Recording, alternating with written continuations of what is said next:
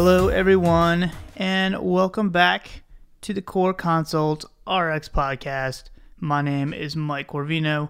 With me, as always, Cole Swanson. How's everybody doing out in podcast world? Cole, how are you doing, man? Doing great. Excited to be here on a wonderful Tuesday. Yes, it is nice. Kind of wish I was kayaking though. Yeah, it's nice outside. Yes. It's good weather. I know. The weather really affects my mood, I think, which is why I always bring it up at the beginning of podcasts, but hmm nothing else to say. It's good to know. Yeah.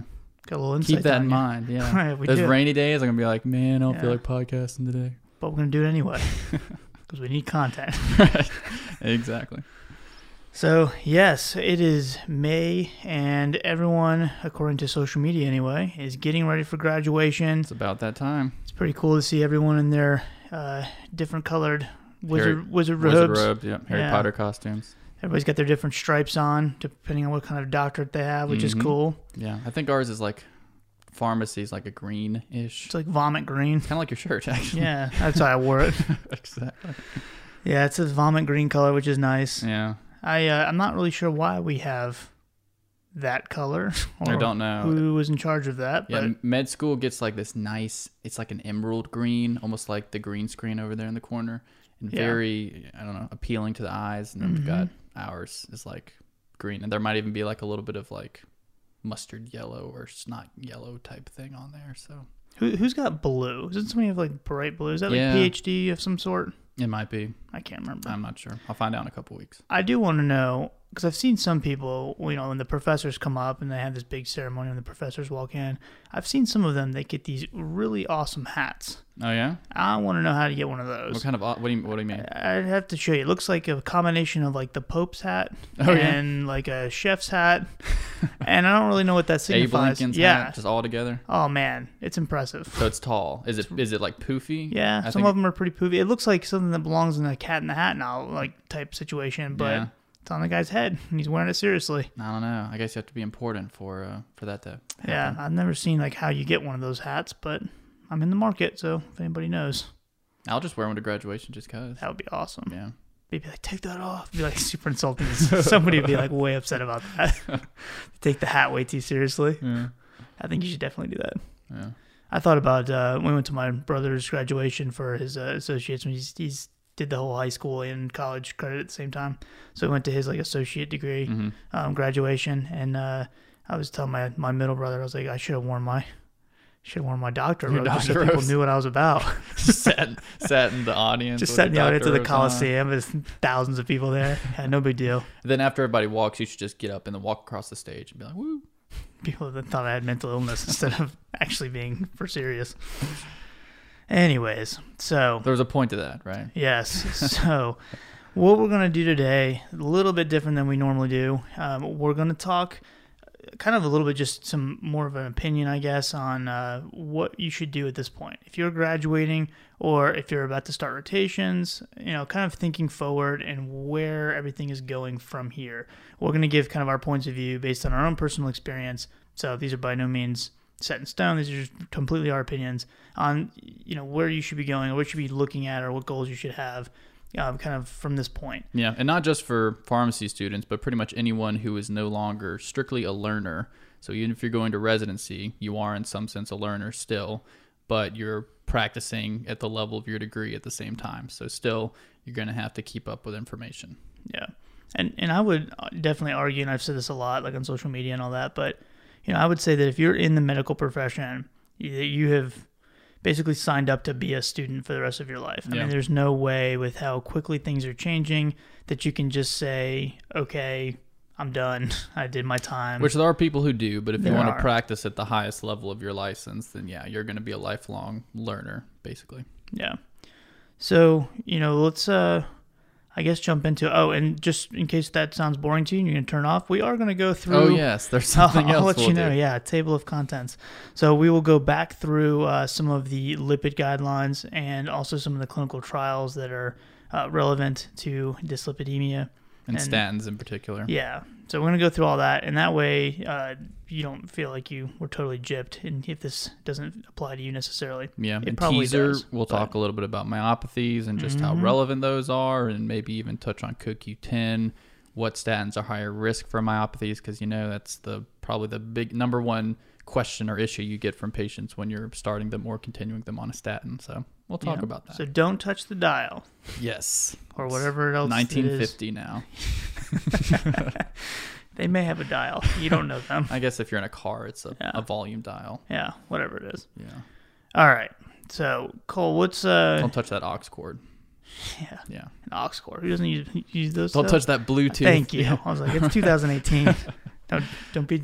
Dude, I've still got the um I still got the the tape cassette thing that you stick into the and it's got the No. it's got oh yeah, it's got the line on it with the aux cord that plugs in the phone. nice. 10 bucks from Walmart. Classic. Oh yeah. Oh, yeah. the cassette player. 99 Jeep Grand Cherokee Laredo. That's what I got.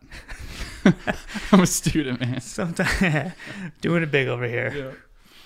All right. So, what uh, I, do you want to start off? I mean, what what are your kind of thoughts going forward? What have you seen that's worked for you so far? Obviously, you're um, haven't even Oh, yeah, officially. I've been out of school forever, so yeah, I'm, I'm haven't even expert on this. officially uh, graduated necessarily, but I'm done with you know the didactic and the rotation part of school. Just waiting to walk. So, what has what is your game plan? I guess going forward. Yeah, I mean, I tried to during rotations consider what I'm going to do going forward. And I'm sure y'all have heard statistics like this, but especially in pharmacy in particular, after five years, they say that like 75% of the information is outdated or irrelevant. I think that might be a little overstated. All of the foundational knowledge that you have is going to continue to be the same. It's not really going to change, but a lot of it will fall out of your brain. It's just kind of how it works. And you're going to get into the mindset of whatever job you're in, and you're going to kind of be laser focused on that. Now, the drugs and uh, treatment therapies, new clinical trials, all of that is going to change and become updated as the years go on. What I'm going to kind of try to do is say, okay, what did I do to stay up to date during rotations and try to follow that um, path going forward with my job. So, one thing is obviously emails and things. We'll talk about that. It's probably the easiest way I stay up to date on what new drugs are coming out and even what new clinical trials, and just try to do a little bit every day. And I think you could speak a little bit more to some specifics on that too. Yeah, and I did put a post on Instagram a few nights ago uh, with I think I had four or five um, different websites you could subscribe to for free that I personally use and definitely recommend to students and new grads and anybody else who's trying to stay current with information. Um, where they, they you pick what type of topics uh, interest you or correlate with whatever kind of practice setting you're in, or that you know just in general you want to learn more about, and uh, they will send you new literature, uh, drug updates, new clinical trials that are in the works, new drugs that are um, being investigated, whatever it is.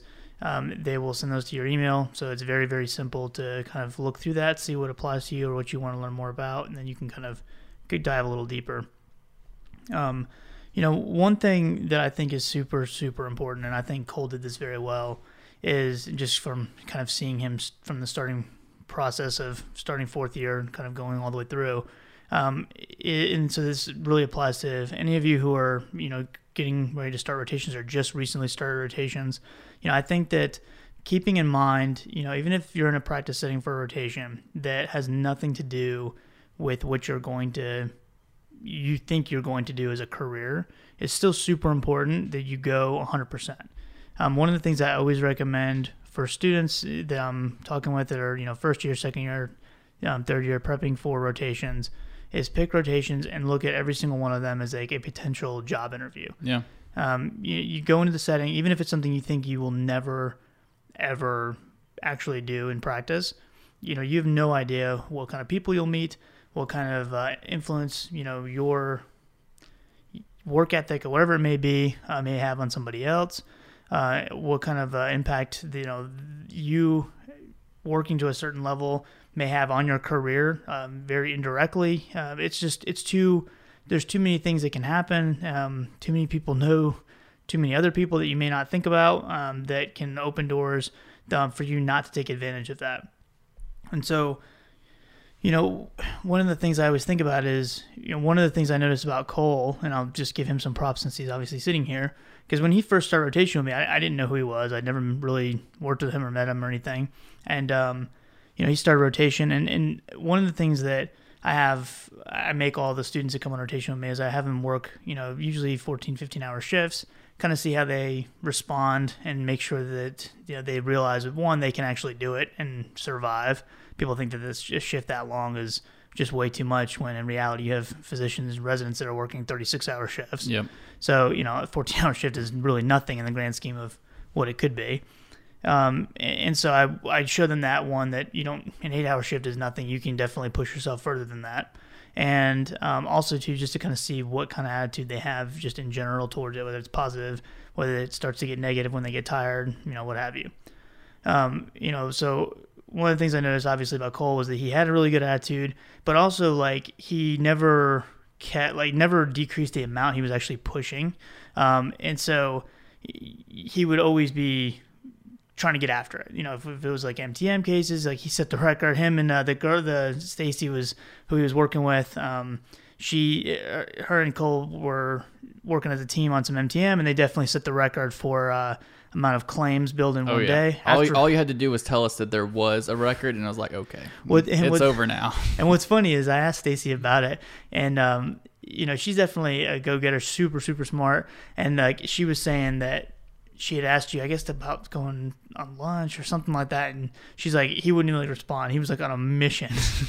it's like, what are you talking about? There's a record to beat today. And, and, I definitely told them that they wouldn't beat the record just on a time basis, and uh, yeah, they proved me wrong. So that was good. That was uh, my first kind of glimpse at his work ethic and mindset. And so, you know, when I started in the core consult stuff, I had so many people that you know I, I think are great students. I think are going to be great pharmacists, whatever, t- telling me that oh, I want to help, I want to do this, I want to do that. But you know, real life gets in the way. Everybody is busy with responsibilities and family and what have you.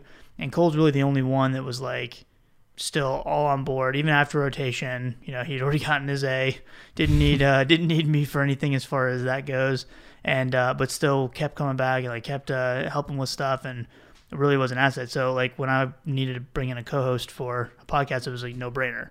And um, you know when we started this up, and it's been been awesome ever since. But it's because he's got that mindset of, you know, I, I'm pretty sure when you started my rotation podcasting is not on the radar for no. you. and uh, last know. thing on my mind when I'm starting my first rotation ever is okay. I really need to get to know this preceptor so we can do a podcast later. On. Yeah, and you know it's one of those things that you know I at least for me it's been been a good experience. I'm assuming since he keeps no, coming back every week. Yeah, no, it's, uh, I, I, look forward to it every time we do a podcast. So it's great. And so you know it's just like you just never know what's going to open. Um, him and I are now going to be working together with. Uh, diabetes education program for the city. So he's going to be one of our newest diabetes educators. Uh, and that's, you know, all that stuff stems from what you do on rotation. If he come in and just done the bare minimum or just not had a good attitude at some point, or, I mean, honestly, I wouldn't have any ill will towards him, but I probably wouldn't be jumping at an opportunity to try to help him when he graduates. Hey, you want to co-host my podcast, yeah, Slacker? exactly. We'll probably film one episode a year. but uh, you know, I, I, just think that you have to play in mind, like, and it also really depends on your ambitions. I mean, there there's some people whose their ambition is to make enough to live comfortably, and you want to be on a couple different softball teams and go to trivia night and all that. And I have, you know, if you're happy and you're enjoying your life, enjoying the family life and whatever, respect. Uh, no, no judgment whatsoever. I don't ever expect anyone to try to go out and conquer the world if that's not their mentality.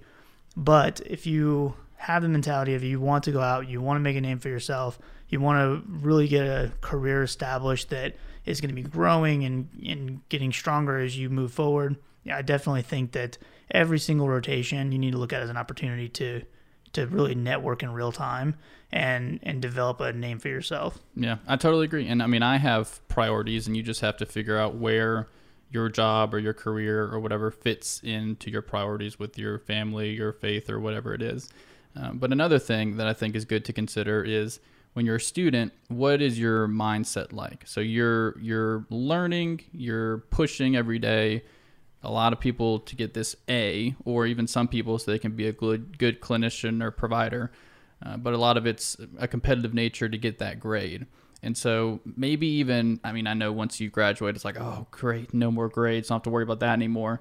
But create something for yourself to push you to continue to learn, whatever that might be. Whether it's, okay, so I'm going to go and get this new certification or this new board certification or whatever it is in a few years So I'm going to start studying now, and that motivates you to continue to learn a little bit every day, whatever it is. I mean, I think that's really good for community pharmacists because there's a lot of things that we can get, and some people are like, oh, yeah, those are useless. But at least it's a learning opportunity and something that could better your practice or further your career down the road. Who knows? So, whatever motivates you after school when you don't have an institution motivating you by grades, you have to create those for yourself. So, just consider what those might be going forward.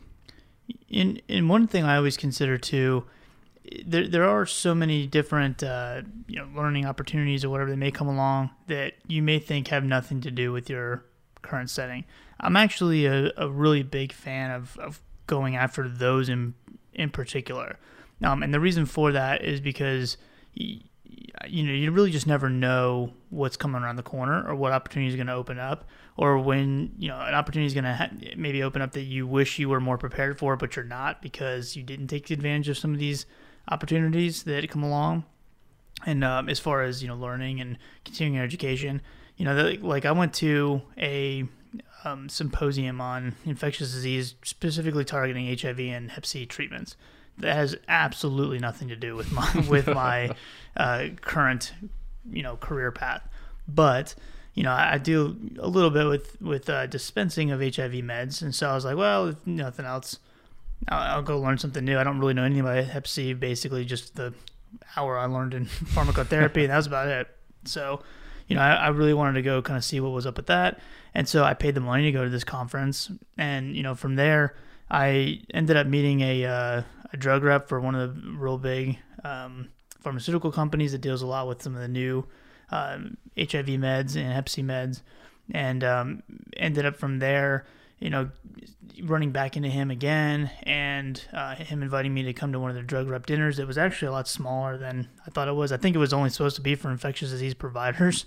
Oh, and, really? Uh, yeah, and I was just You're like, oops. Yeah, well, he invited me to come, and he knew I wasn't, you know, directly.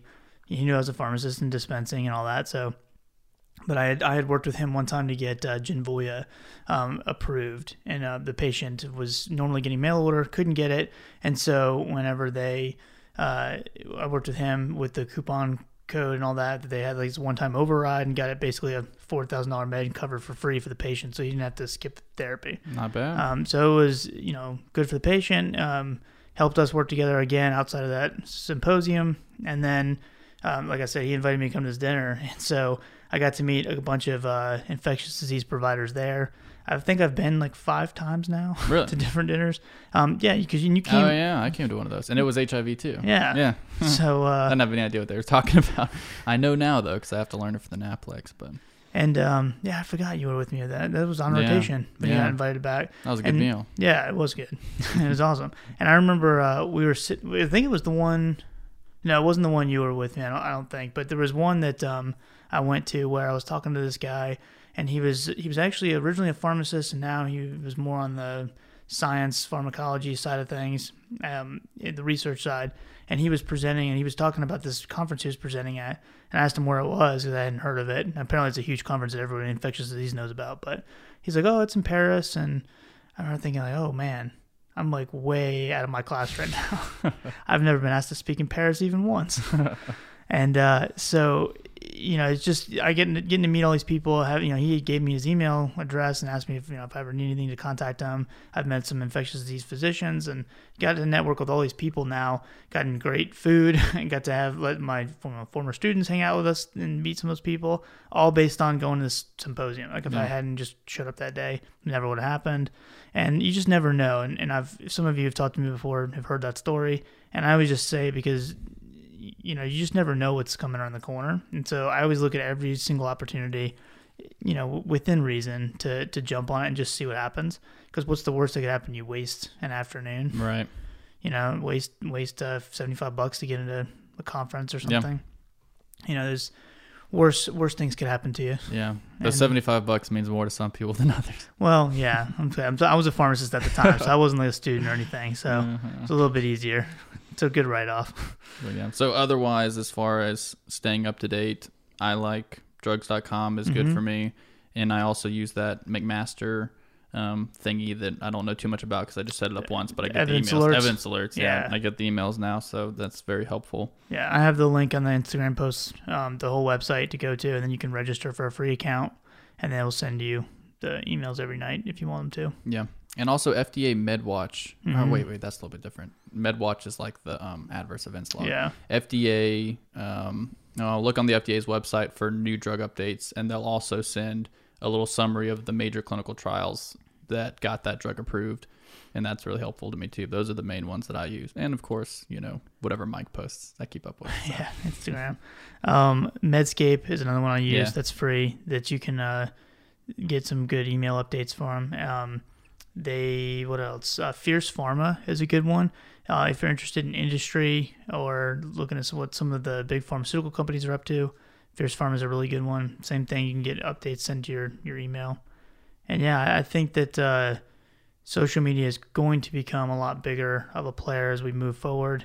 I think that more and more uh, clinicians and people that are very educated and very knowledgeable will start posting things on uh, Instagram, Twitter, uh, Alexa, things like that. And I think it'll be a much bigger role in our continuing education as the years kind of move forward. Yeah. Figure out what's, what, what works for you. And a lot of people use social media. So why not use it to keep learning? Absolutely. But yeah, that's uh, you know, just some things to kind of think about moving forward.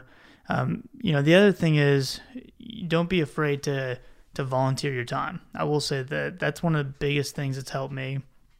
You know, I think that we get fancy whenever we get licensed, and we think that uh, we forget kind of what we did in the beginning to get us to where we're at. Um, you know, we forget about those steps, and one of those steps we actually paid to work. Paid a lot of money A lot of money to, to work. work. a whole bunch of hours during rotations. And then, like, when we get licensed, we have this piece of paper that says we know stuff. All of a sudden, we're like too fancy to volunteer our time because we're just too important. And you hear people say that, you know, like, oh, well, I'm not going to, my time's too valuable and I'm not going to, you know, work for free somewhere where I should be paid $100 an hour or, you know, whatever they think they're worth. That's such short term thinking. And by proving your worth, because nobody really owes you anything just because of a piece of paper. And there's so many people out there that look just like you or maybe better than you. Um, and I'm speaking to me and, you know, Cole too. I'm not saying by any means I'm above that. There's plenty of people that are way more qualified for a whole bunch more stuff than me.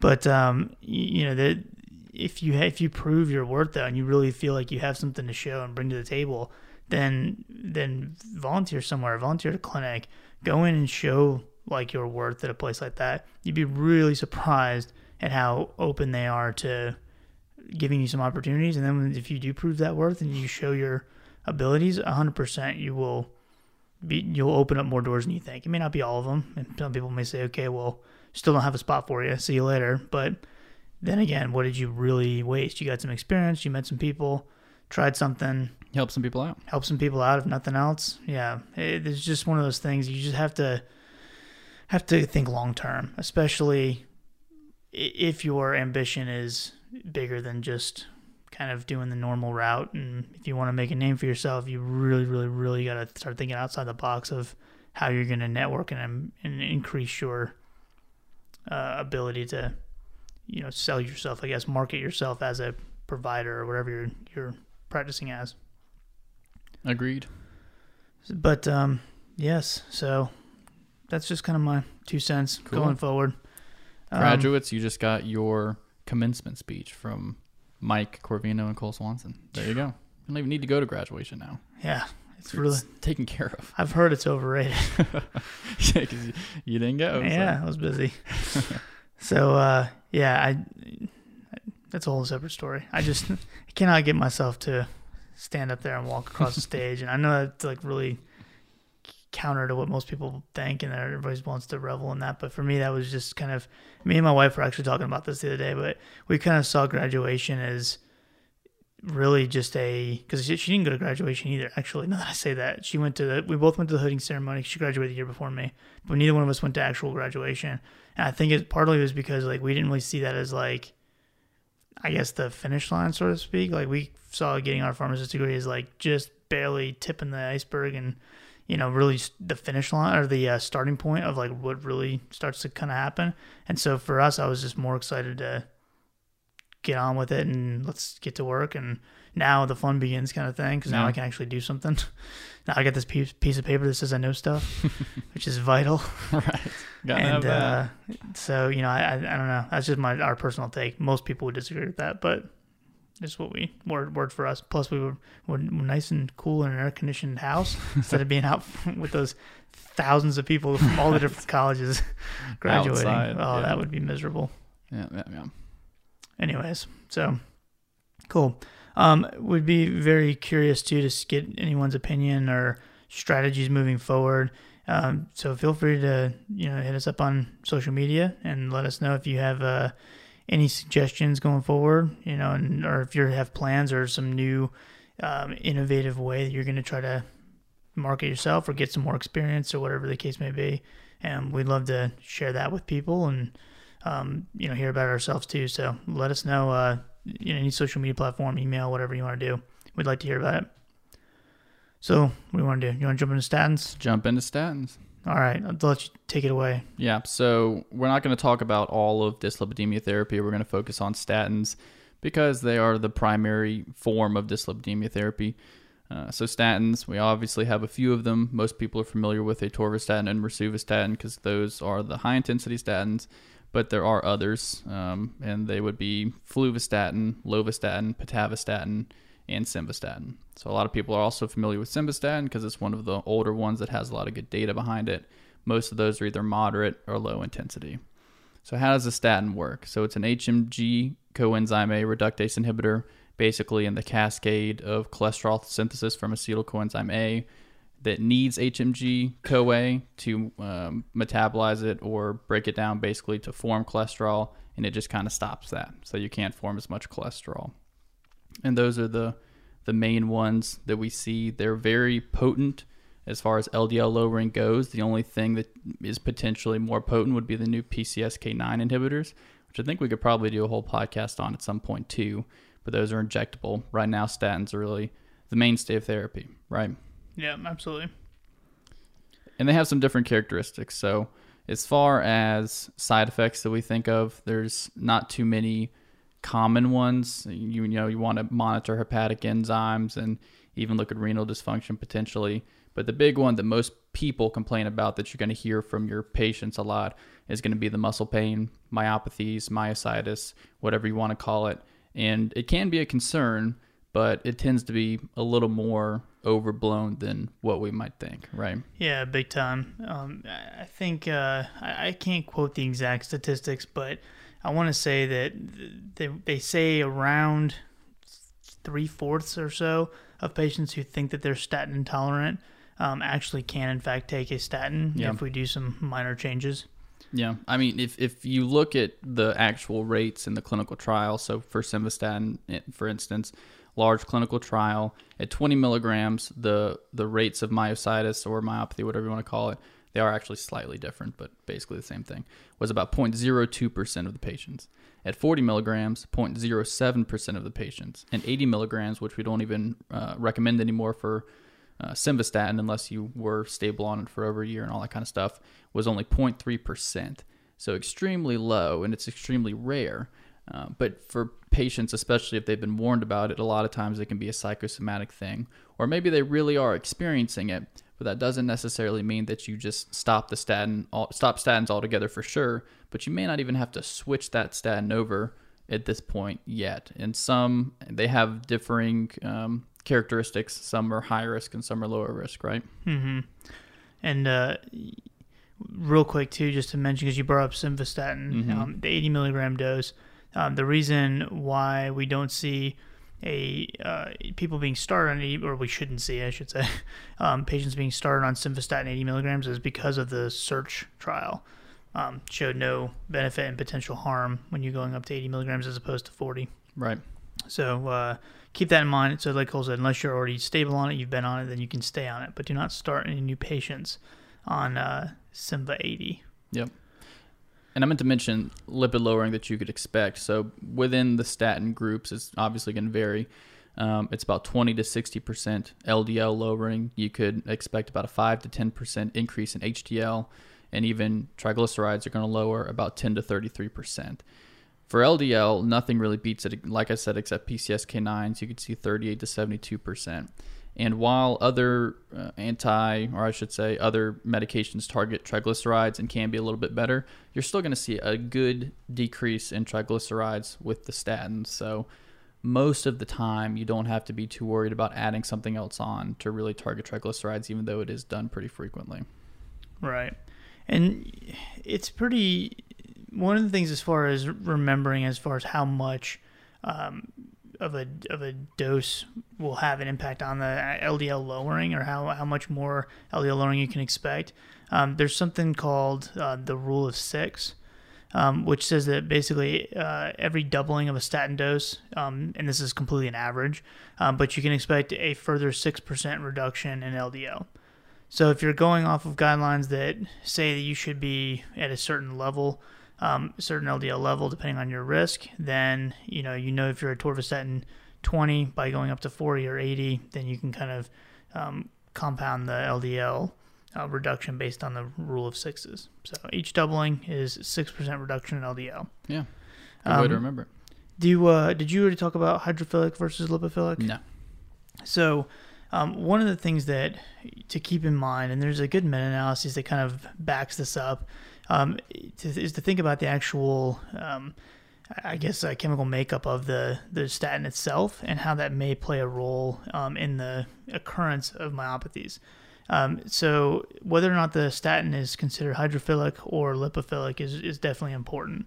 Um, the lipophilic statins, um, those are going to be ones that are obviously going to get into the tissue a little bit more readily and could, in theory, cause more um, chances of having myalgias.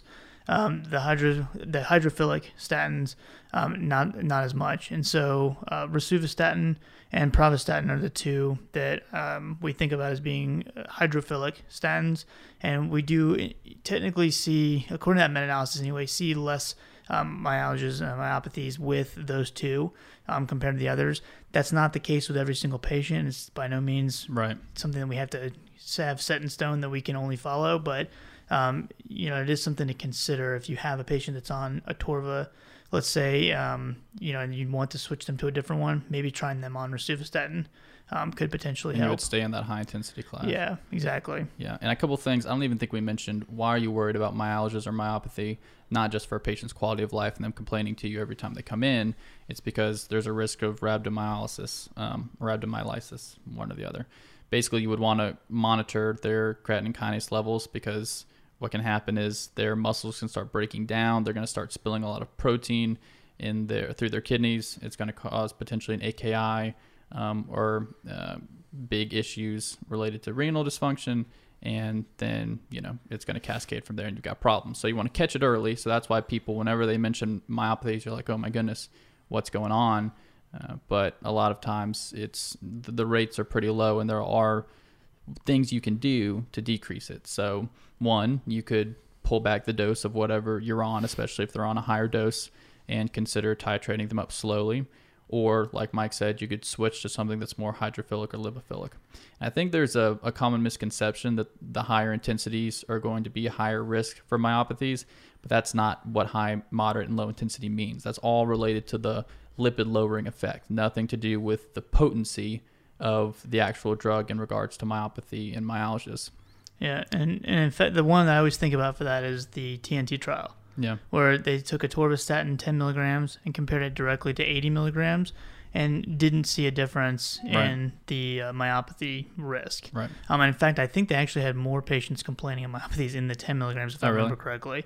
Um, so it's one of those things that, yeah, we, but yet we all we see the cardiovascular benefits from the higher strength, um, the 80 milligrams versus the 10 milligrams. Right. So you know, it's one of those things that I think that um, we we overemphasize. You know, where every student is taught to talk to the patient about the the risk of having these muscle pains, muscle aches.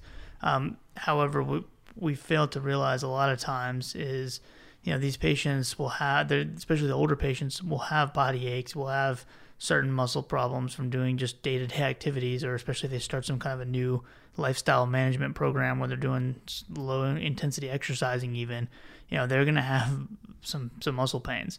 And so it's very, if we scare our patients into thinking that, okay, if you feel muscle pain, that's literally your muscles breaking down, having a, having an instance of rhabdo, and, you know, you need to get to the hospital, then it's very easy for people to start making the pain kind of worse than it really is in their head.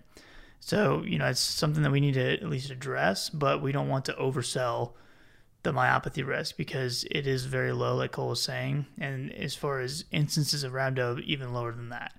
So, there's usually things we can do to kind of combat whether or not the uh, patient has this this uh, idea that, that the statin is causing this muscle pain in the first place. Right, and like you said, it is still worth addressing. So any any practitioner they're not just going to completely ignore it. Right. But try to tease out whether you really think this is related to the statin, and it's totally fine to get some labs and check a CK. And if that comes back okay, then you're not concerned about rhabdo. So now we're just focused on them complaining about it, about it, and what can we do there? So like we said, pull back the dose. You could even go to not even everyday dosing, a few times a week, to whatever they tolerate, and then increase slowly from there uh, to a point where they can tolerate the statin especially if they're indicated for a high intensity statin, then you really want them on that higher intensity statin to get it lower.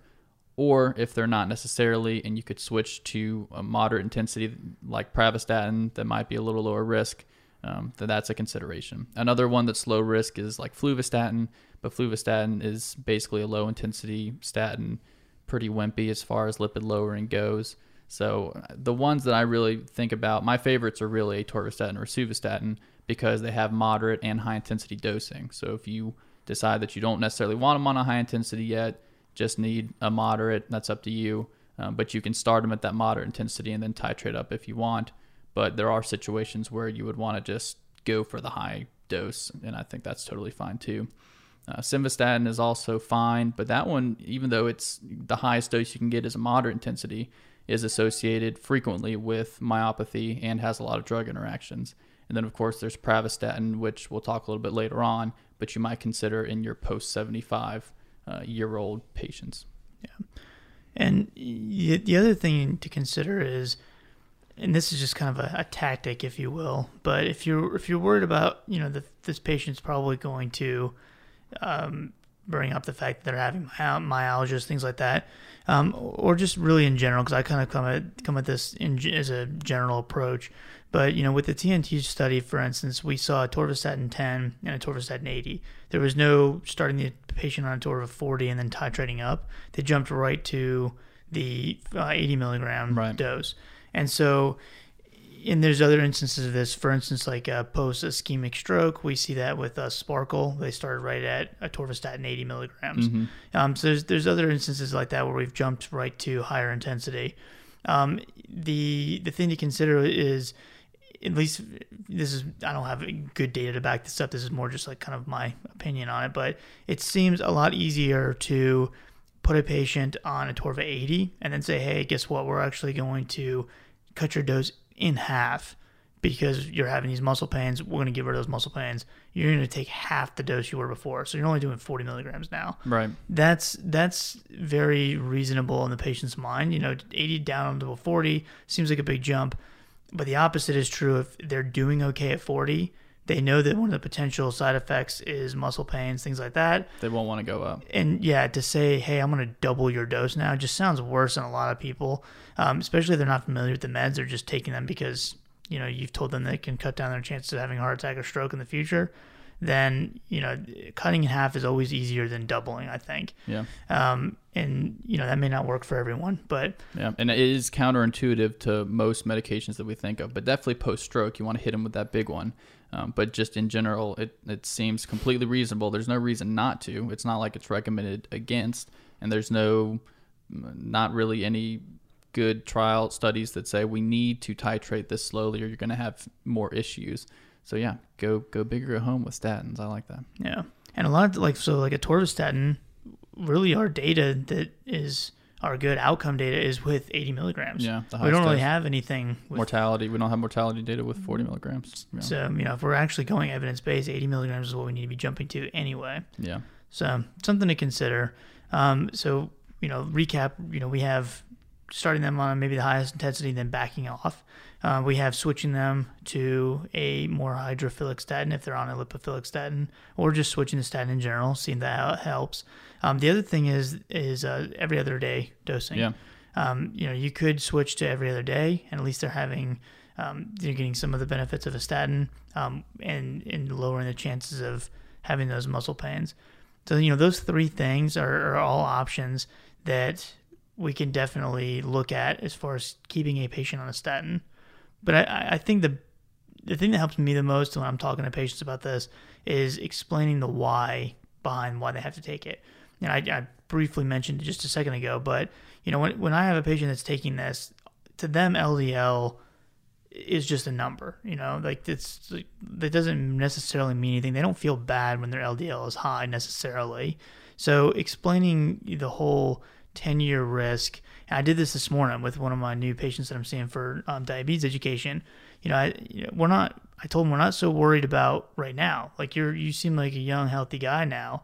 We want to make sure that you stay this way and stay working, staying active 20 years from now, 10 years from now, to make sure you don't have a heart attack and stroke. And explain it's the long term that we're actually trying to help. Right. And I think that gives them some more perspective. You know, we want to make sure that you're there for your grandkids' graduation and and all that, and be able to enjoy retirement and um, you know go fishing or whatever it is that they like. You know, I think that um, it's one thing that to tell them, well, we got to get your LDL here, versus this is what can happen if I put you on this medication. We can reduce the chances of having a heart attack or a stroke, um, reduce the chances of you know death.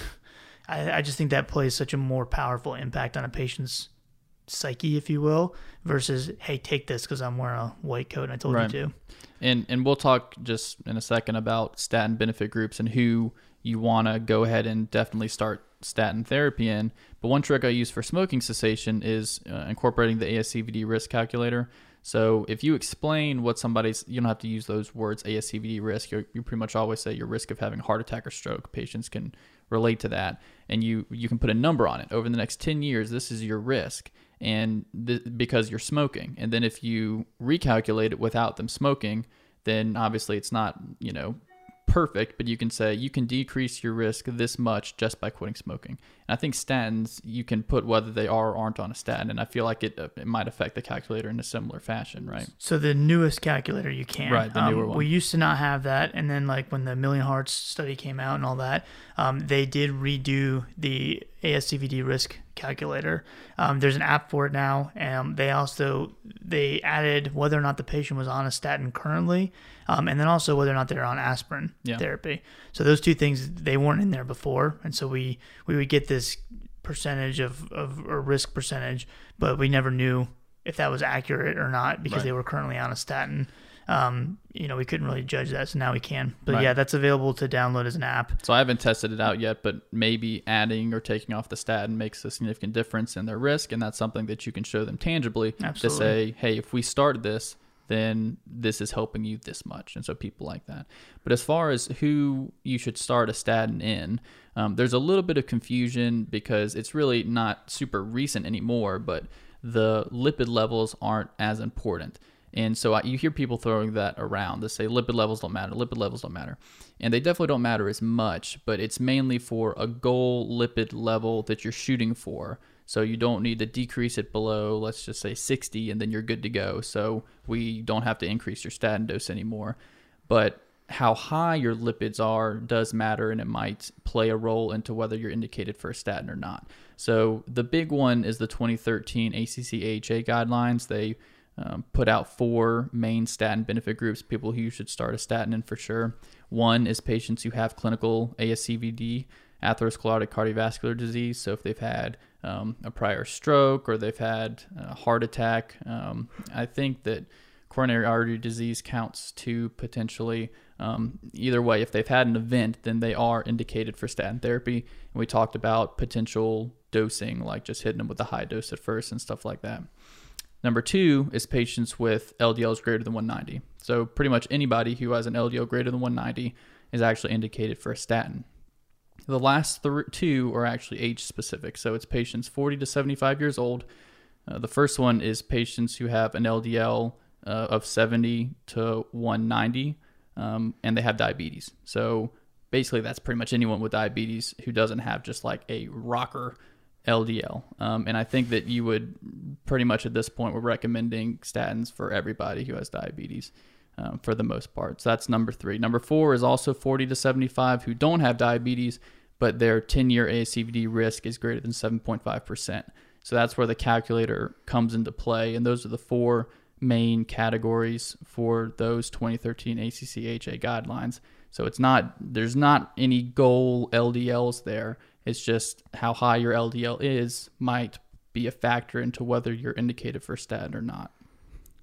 Yeah, and, and so and that and those guidelines are honestly like the ones I'm a bigger fan of, um, and I know a lot of clinicians have kind of incorporated that. But uh, the, there is another side of the spectrum, mm-hmm. um, and so for instance, like the ACE guidelines have have actually just were updated in 2017, and um, one of the things that they were they kind of brought back into the mix was these goal LDLs again. Um, they broke it down into your your risk factor stratification, if you will. And so they they gave specific LDL goals depending on what your risk was of having an event. Um, and so, for instance, you know, back in before the 2013 update, you know, we, we used to look at patients who if you, were on a medication like a statin, you were trying to get your LDL below 100. Unless you were at severe risk, then you below 70. We use like Framingham risk and, and all that.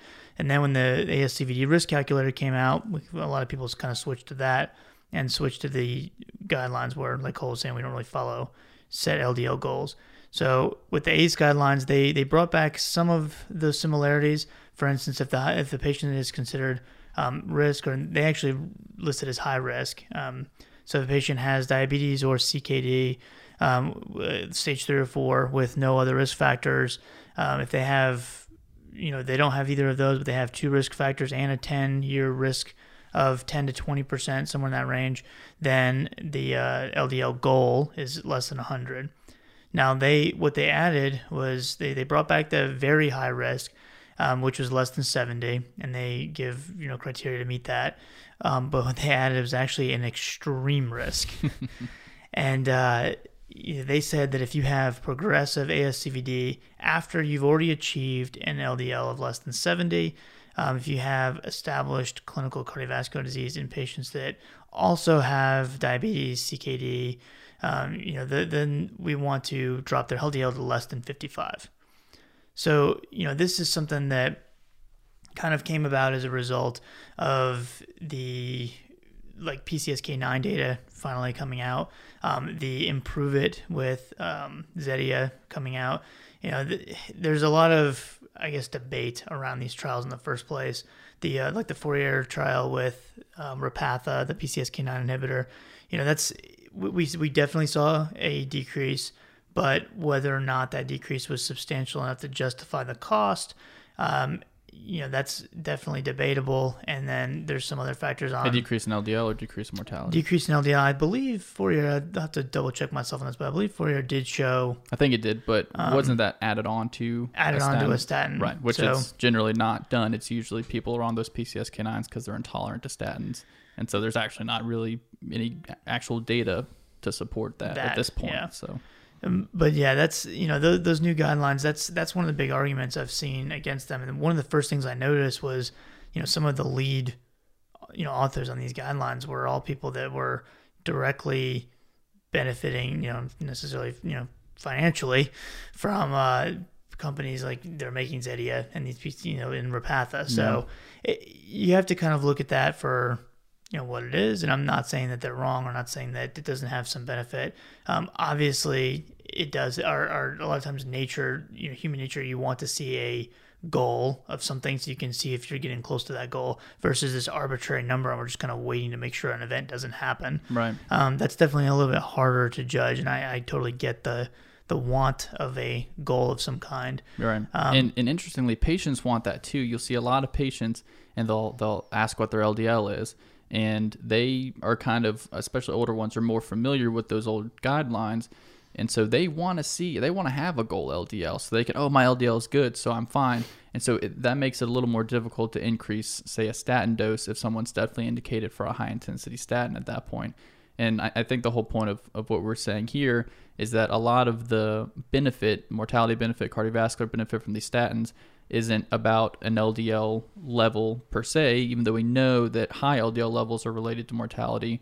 Um, the lower you go, it doesn't necessarily matter. It's about being on these statins and being on the high intensity doses that has benefit. So that is to say, can your LDL become too low? At this point, there's not any data to say no. It, it, it can go too low to where there's risk. So Yeah. there's really not a concern there right now either. And we've seen, I mean, I've personally seen patients with their LDL in the teens. Mhm. So, and they were doing just fine, Yeah. So get your HDL above your LDL and look at there. You're Yeah. you're doing pretty good. crushing it. Yeah. So, you know, I think that uh, it's definitely one of those things. There's a lot of debate and a lot of people that are much smarter than than we claim to be, um, debating around whether or not these are good um, guidelines versus the American College of Cardiology guidelines from 2013. So, you know, I think it's just one of those things. It's personal preference, and depending on the patient as well, like Cole said, whether or not you need to follow these goals.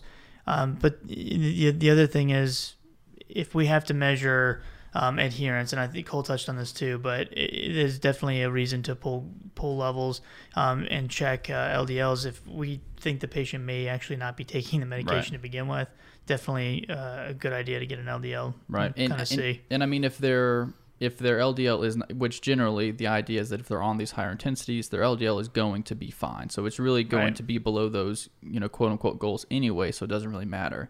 But yeah, if somebody is on a statin and they are just not having much lipid lowering like that you would expect, then maybe they're a special case and you might consider something different, not necessarily a specific um, LDL goal, but if they're still in like the 120s or 150s or whatever, even though they're on the highest dose of statin, yeah, maybe we consider adding on a PCSK9 in that instance um, if it's relevant. And I've actually seen so for prior authorizations with PCSK9s, a lot of times they will say, okay, is this patient either on a highest highest intensity statin, but they're not at their LDL goal, or um, are they intolerant to statins? So in that case, you may actually have to bring out those LDL goals again to justify this to the insurance company because they want you to specify something like that. Otherwise, they're not going to pay for a PCSK9. So if you think that it's indicated in that patient, you may have to, you know, finagle the evidence a little bit to get the insurance companies to pay for it.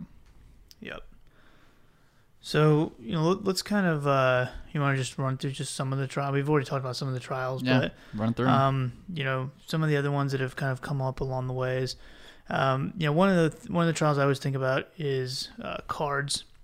That was um, patients with diabetes um, that were started on a atorvastatin 10, and right around that same time was the TNT.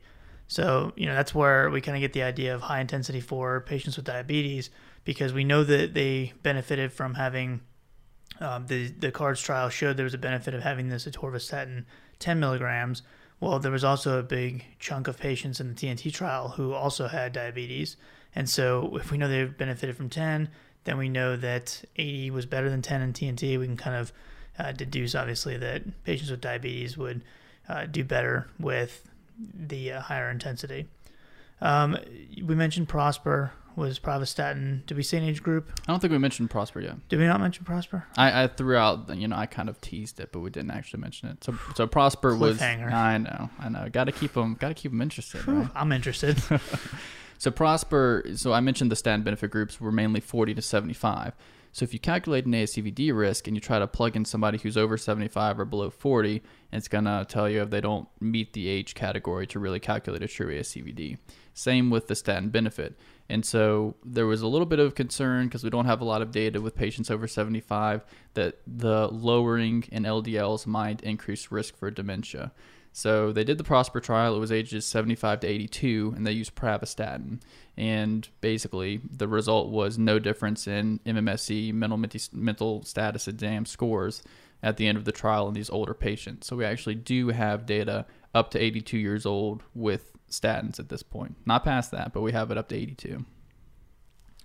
Um, let's see what else we have. Uh, one of the one of the patient groups that I thought was kind of interesting that did not have benefit with statins was um, patients with type 2 diabetes that were undergoing hemodialysis.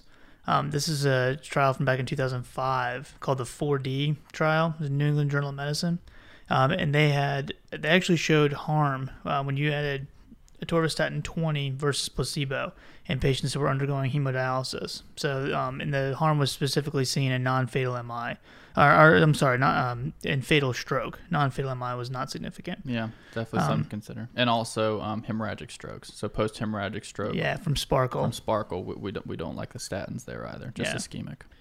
Um, but you know we have we have a lot of a lot of data going way back. Um, the uh, HPS study with simvastatin uh, showed some showed benefit, and um, we just have uh, a lot of data that kind of backs up our use. Um, not nearly as much with some of the other agents, which is why you've kind of seen a lot of them fall off. Mm-hmm. Um, you know, for instance, with uh, things like uh, gemfibrozil, you know, we had the big trial that will we do see is the VA-HIT. Um, it showed some benefit with gemfibrozil compared to placebo, um, but definitely more side effects uh, with gemfibrozil and then um, interactions, things like that. Interaction specifically with statins. So if you add that onto a statin, you're going to have a much higher risk of myopathies and rhabdo. Absolutely, So that should not be done. yeah, look for that as well. Yeah. Um, but niacin, um, I think the one of the only trials that shows like outcome data was like back in the 60s. Yeah. Oh, we had such high hopes for for poor niacin, but it just did not pan Yeah. out. unfortunately. But Um, there's still a lot of people taking it. Same There with the, is. same And- with the omega threes. and the study with niacin was actually done with regular, like immediate release niacin. It wasn't the ni was it? This Right. the, extended the release. XR or super whatever. expensive. Yeah. Um, so yeah, I'm it's not. supposed to decrease the flushing and all that. Um, you know, with Zetia, we, we did finally, after uh, the first part of the trial did not show any benefit, but um, as the trial continued on, um, we did see some some uh, benefit with ezetimibe uh, when you during the IMPROVE-IT trial. Um, the problem is it took about seven years to actually show benefit, um, and the number needed to treat with the composite for that was 50. Um, they compared it directly to simvastatin alone um, versus ezetimibe with simvastatin. And so the problem with that also is what would happen if we compared it to atorvastatin alone. Right. Would we really see the benefit there? Um, we don't know. Obviously, they're not going to do that study because Vytorin doesn't have atorvastatin in it. Right. Um, but that's something to, to consider. Um, there's this like the bile acid uh, sequestrants, you know, not really used all that much anymore either. Um, some data there. Uh, Mediterranean diet has shown some data, but overall, you know, the, the big thing is, is statins. We keep getting more and more data with statins. It's it's definitely heavy in that range as far as how much outcome data we actually have. Know, and that kind of justifies the guidelines Yeah. pushing pushing those over others. Yeah. Last thing I wanted to mention was about the myopathies, going back to those. So I see a lot of patients asking me about CoQ10. They'll see it on the TV, the doctors will recommend it. Uh, and basically, what's happening with statins is that they do deplete your natural stores of coenzyme Q10. Um, and so the idea is that this might actually lead or attribute to the myopathies. And so they'll supplement the CoQ10. But at this point, there really isn't data to support that. Most of the trials show that it does increase levels of CoQ10, but doesn't necessarily decrease myopathies. There was one really small trial with about 30 patients over about 30 days, and the supplement of CoQ10 compared to a supplement of vitamin E, which I also don't recommend because it increases your risk for colon cancer, I think. Anyways, that's a different story. Um, compared to supplement with vitamin E, did lower their pain scores and their um, their uh, complaining about pain, but that was really small and it's really hard to extrapolate from that. And it was only over 30 days, which doesn't really even make sense that this short term um, supplement with CoQ10 would actually decrease um, their pain. No change in CK levels or anything like that. So at this point, there's really not enough evidence to support that. But if the patient can afford it and you're not concerned about pill burden and it's going to maybe help with any psychosomatic symptoms or complaints about it, if that's what you're suspecting, then sure, there's no issues with taking it, no interactions or anything. Right. And CoQ10, that so that's the ubiquinone is the Yeah. proper like the chemical name for that, Right. right? And that's I guess uh, I'm trying to look. I was trying to look it up real quick while you were talking, but that's the uh, if I remember correctly, that's like uh, part of the process in the electron transport chain I for so. producing ATP. Ubiquinone. So yeah. if you use that up, you're not getting as much energy in the muscle cells and start getting some pain. Sounds pretty good to me. Okay. So that's uh, the theory. somebody uh, who's molecular biologist is like losing their mind right now. That was the dumbest explanation I've ever heard. Uh, I didn't Google fast enough. Yeah. Anyways, um, you know, one of the other uh, ones to touch on too, um, as far as rosuvastatin. So most of the trials you you look at are dealing with the torvastatin. Um, one of the outcome trials that has uh, rosuvastatin um, is uh, Jupiter. Yes. So if you are um, wanting to see some data with rosuvastatin, we won't go through all the way through that, but it was rosuvastatin 20 um, versus placebo, and they were looking. at That's outcome data. They were looking at a composite of um, non-fatal MI, non-fatal stroke, and uh, mortality, I believe, um, or it might have been a first major CV event, one of those two. But um, there was a difference between the uh, rosuvastatin versus placebo, so we actually have some outcome data with that. Um, but yeah, any other like big studies that like we need to at least mention so people can rush home and go look up. That's all I can think of, except for the Scandinavian simvastatin survival study or whatever it is, the 5S study. I'm not super familiar with it. I just know the name because I remember Dr. Word saying it a whole bunch. But Oh, the 4S. 4S, yeah, not 5S. Scandinavian simvastatin survival. Yeah, That's right. the name. Boom. That was Lancet 1994. That was like one of the original. Okay, statins are beneficial trials, basically, and Oh. it was with simvastatin. I think, and I think HPS was done similar, like around that same. I can't remember when that was done. It might have been later than that, but it's another like it was like the biggest study I think, um, done with outcomes and all that. Yeah. But yeah, 1994, good year. Yeah. Wait, wait. You say 1994? Yeah, that was the the 4S was 1994. That 1994. was also my birth year, so that was a pretty good year. Gosh, you're young. Uh oh. I feel um, super old. I'm dating myself now. He's 12. so yeah, that's cool. 1994, crazy. Yep. We've gone gone quite a bit, quite, quite a bit of a leap forward from uh, Yes. where we once had one trial. Yep. But um, so yeah, that's some statin therapy, and we will we'll actually talk more about like individual trials and kind of go a little deeper. Um, we just wanted to give an overview, and then we'll go from there. Yeah. Kind of break them down a little bit. So that's statins. Some of that I feel like we had talked about before, but I I'm could- sure we have. I could not remember where at all. I think I've even brought up that whole CoQ10 thing before, but I can't remember. Well, now that we're about 76 episodes deep, Right. I can't remember what we've can't remember about. what we did. I'm Just kidding. I think this is episode, depending on when we post it, Right. will be either 18 or 19, something like that. Yeah. So, Awesome. yeah, we're not not that far yet. Yeah. You'd think I could remember Right. You're two months ago. two months ago. Yeah. Cool. But all right. Well, we will uh, keep posting content. You guys keep letting us know uh, what you want to hear, and definitely appreciate all the support and uh, the ratings on iTunes has been fantastic. we really awesome. appreciate it. Um, but yeah, thank you so much. Uh, please let us know what we can do to improve. And if you have any questions, want to be in the show, something like that, we will definitely take that into consideration. Right. We're taking applicants. We'll evaluate your application.